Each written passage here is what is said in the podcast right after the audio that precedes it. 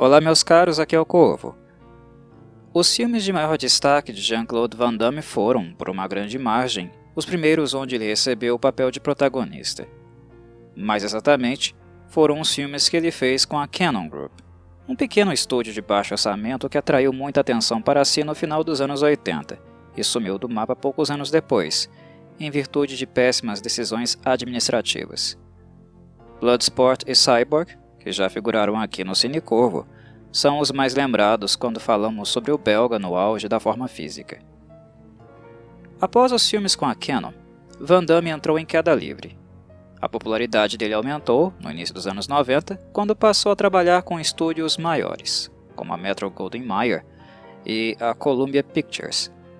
Mas a qualidade dos filmes de ação que ele esteve envolvido nem de longe justificam a aclamação. Cair no ostracismo era questão de tempo e foi o que efetivamente vimos acontecer na segunda metade da mesma década. Entretanto, é razoável dizer que alguns filmes ao longo de sua trajetória reservaram bons momentos dentro do gênero. Death Warrant, filme de 1990, é um deles na minha avaliação.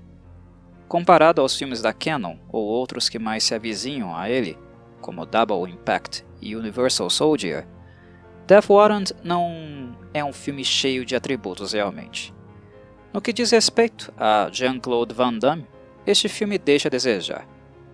Dito isso, o mesmo possui um atrativo curioso, que é justamente o fato do ator estar totalmente apagado, e por consequência, o elenco de suporte, os ditos coadjuvantes, carregarem um filme nas costas. A meu ver, é exatamente isso que acontece aqui. Atores como Robert Guillaume, que interpreta Hawkins, Abdul Razak como Priest e Patrick Kilpatrick como Sandman são aqueles que dão real atratividade a um filme violento e que demanda constantemente um clima hostil. Já Van Damme é apenas uma marionete e aparenta estar completamente desinteressado com o papel. A inspiração é nula. Embora isso seja perceptível, não creio que tal constatação tenha, de qualquer modo, 100% de veracidade. Ponderar, ao invés de decretar, é algo mais razoável. Van Damme nunca foi bom ator. Fisicamente, ele era capaz de fazer movimentos interessantes, mas a habilidade cênica dele era paupérrima, como é regra nos atores desses filmes. Portanto, tal impressão de desinteresse pode ter sido fruto de simples incapacidade dramática. Um segundo fator, sem dúvida, é o roteiro escrito por David Goyer, aquele mesmo que escreveu para filmes como Blade, a trilogia Batman do Christopher Nolan e muitos outros da DC Comics. Este é o primeiro roteiro que Goyer efetivamente conseguiu vender e ele o escreveu quando ainda era um estudante, o que justifica em parte a grande imaturidade do mesmo. Sejamos francos. Embora Death Warrant seja um filme prisional que tem como premissa ambientar sua narrativa dentro do sistema carcerário, este filme não serve nem para limpar a sola do sapato de títulos como Carandiru, Escape from Alcatraz, The Great Escape, Papillon, The Shawshank Redemption e muitos outros clássicos com a estética prisional. Death Warrant é um filme simplório e que só serve para Van Damme dar algumas traulitadas em alguns prisioneiros, nada mais do que isso. Sendo honesto, um roteiro inteligente também não é aquilo que esperamos ao assistir um filme de Van Damme. Portanto, exigir algo neste patamar também não é plausível. Dito isso, o roteiro de Goya é simplório demais até para os padrões do artista marcial belga. Imagino que a imaturidade do roteirista tenha pesado aqui, visto que a ideia dele era sim muito promissora. Ele queria, com este filme, explorar a corrupção que existe dentro do sistema carcerário americano, regida por aqueles que deveriam prezar pela lei, mas apenas agem por debaixo dos panos, utilizando de sua posição de poder e do sistema para cometer mais crimes e lucrar à custa dos prisioneiros. A ideia é bem interessante, mas o roteiro não é capaz de explorá-la ao máximo e muito menos exigir que Van Damme tenha algum tipo de refino na sua atuação. É uma ideia nota 8, que quando colocada em prática foi apenas nota 3 ou 4 no máximo.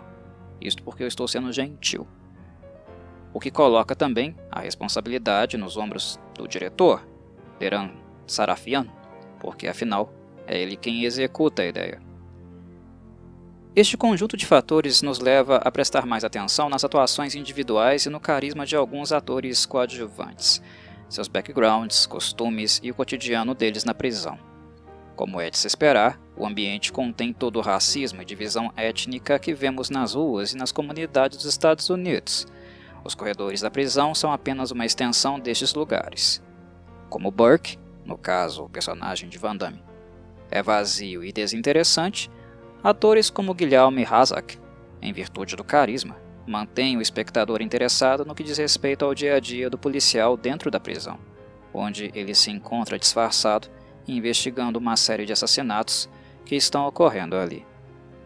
E é apenas por este aspecto que recomendo Death Warrant para quem gosta de filmes deste estilo. Não esperem algo além. É um filme onde Van Damme é um total zumbi um morto desalmado, sem vibração, mas que os colegas ao redor dele seguram a onda e mantêm o interesse de quem assiste. Suas características individuais se destacam. Outra crítica justa que faço a este filme é no campo da coreografia. Na verdade, eu me pergunto se realmente algum coreógrafo trabalhou nele. Em caso positivo, o sujeito possivelmente encontrou uma sala vazia e tirou uma palha até o final da produção. Não é possível. O que Van Damme se resume a fazer aqui é contar até três, girar e chutar. Depois, novamente. Um, dois, três, gira e chuta. Só. E o mais ridículo é que seus adversários tomam todas as patadas na fuça, mesmo ele repetindo sempre o mesmo movimento, pois foram, obviamente, instruídos para isso. Death Warrant sofre muito no que diz respeito a combates corporais porque, diferente de Van Damme, a maioria dos seus adversários não sabe lutar. O único realmente preparado para isso é o stuntman Ao Leong, que faz um capanga menor chamado Bruce. Esse cara sabia lutar, mas é o único aqui. A critério de curiosidade, no filme Mortal Kombat de 1995, ele foi um dos atores cotados para interpretar o feiticeiro Shang Tsung, mas foi preterido por Kerry Hiroyuki Tagawa, que por sinal também não sabia lutar, mas tinha melhor currículo e atuava razoavelmente bem para filmes nesses padrões. Mas, retornando a Ao Leong, a cena com ele foi breve e bem subaproveitada, visto que o mesmo não é o antagonista principal, o rival de Burke. Tal rival é Sandman, um assassino em série macabro, interpretado por Patrick Kilpatrick, que por sinal também não sabia lutar. Porém, Kilpatrick sabia atuar e isso fez dele um vilão deveras interessante, principalmente em virtude das expressões faciais bizarras e das falas metafóricas. Sandman é uma espécie de lenda entre os prisioneiros, porque o cara é duro na queda. É um touro no que diz respeito a aguentar castigos físicos. Por sinal, ele é tão fodido que é mais feio que o cão chupando manga. Entretanto, por não saber lutar, ele acaba virando o saco de pancadas do Van Damme sendo fuzilado, carbonizado e ainda mais desfigurado do que é. O elemento do entretenimento reside justamente aqui, porque o cara continua se levantando apesar dos ferimentos teoricamente letais, o que dá a ele toda a mística que o envolve, o respeito de todos os outros presos. Kilpatrick, de modo geral, sempre foi ator coadjuvante e não teve reais chances de protagonizar algum filme importante em Hollywood, mas ele trabalhou com muita coisa. No âmbito técnico, ele foi um cara super preparado. Ele foi ator, produtor, jornalista inclusive professor, ou seja, alguém bem mais letrado do que os marombas cenicamente nulos, tais como Van Damme, por exemplo. Atuando e com pouco tempo de cena, ele entrega um vilão digno de lembrança no que diz respeito aos filmes de ação daquela safra. Se ele soubesse lutar minimamente, o confronto talvez teria sido melhor e mais memorável. Embora ressurgir de um forno completamente em chamas não seja algo fácil de retirar da memória.